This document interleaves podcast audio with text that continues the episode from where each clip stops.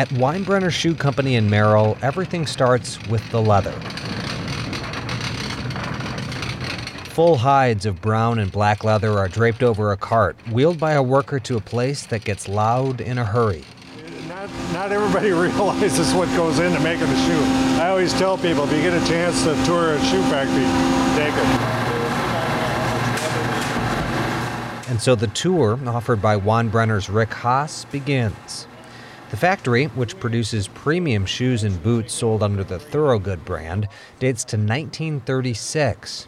It has low ceilings, some dark corners, and worker after worker focused on their task.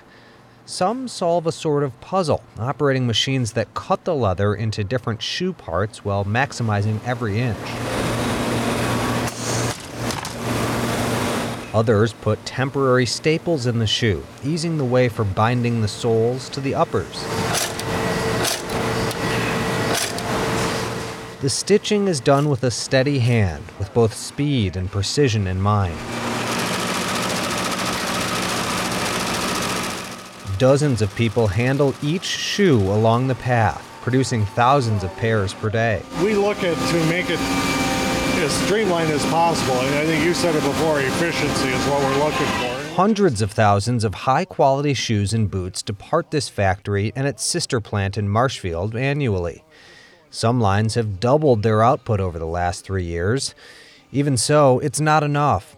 The company says the demand is so intense it could quadruple its current production and have plenty of buyers. That puts Senior Vice President Todd Hansen in a tough position even if they're desperate to buy, he can't take any more accounts. It's the worst ever. it's the worst ever. Um, but it's the right thing to do.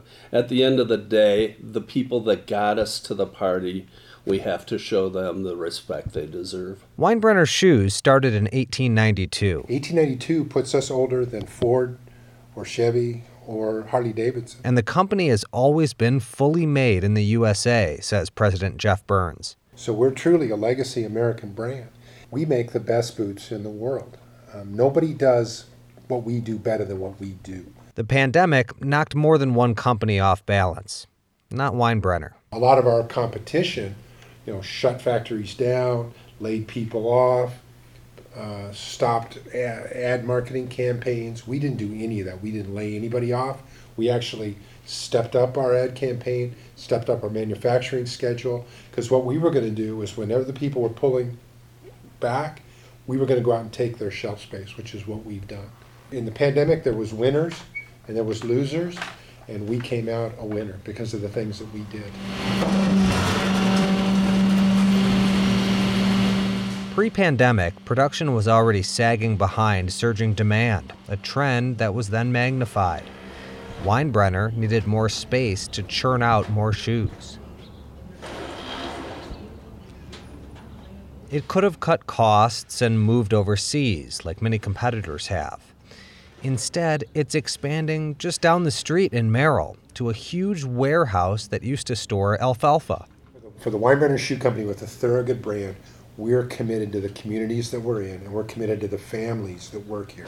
You know, we take that responsibility very, very strongly. Most of the equipment will be moved the few blocks from the old facility to the new. It has to be. Little new shoemaking equipment is available in America these days. The converted warehouse should be operational by next February, expanding production capacity. And the workers, they'll migrate too. Todd Hansen doesn't foresee greater automation as much of a threat, at least at Weinbrenner. Making footwear is an art. It's not just a craft. There's science to it, but there's an art to it as well. And these people take an incredible amount of pride with every single stitch. Right now, Weinbrenner makes 400,000 pairs of its most popular style each year. In just four years, it projects that number will be 1.4 million. For WXPR's Employed, I'm Ben Meyer in Merrill. Program support comes from Grow North Regional Economic Development Corporation, a catalyst for economic prosperity in the Northwoods region of Wisconsin, operating in eight counties and three tribal nations. Grow North is currently focusing on workforce cultivation, housing, Northwood's rural prosperity, and broadband solutions. More information about getting involved is online at grownorth.org.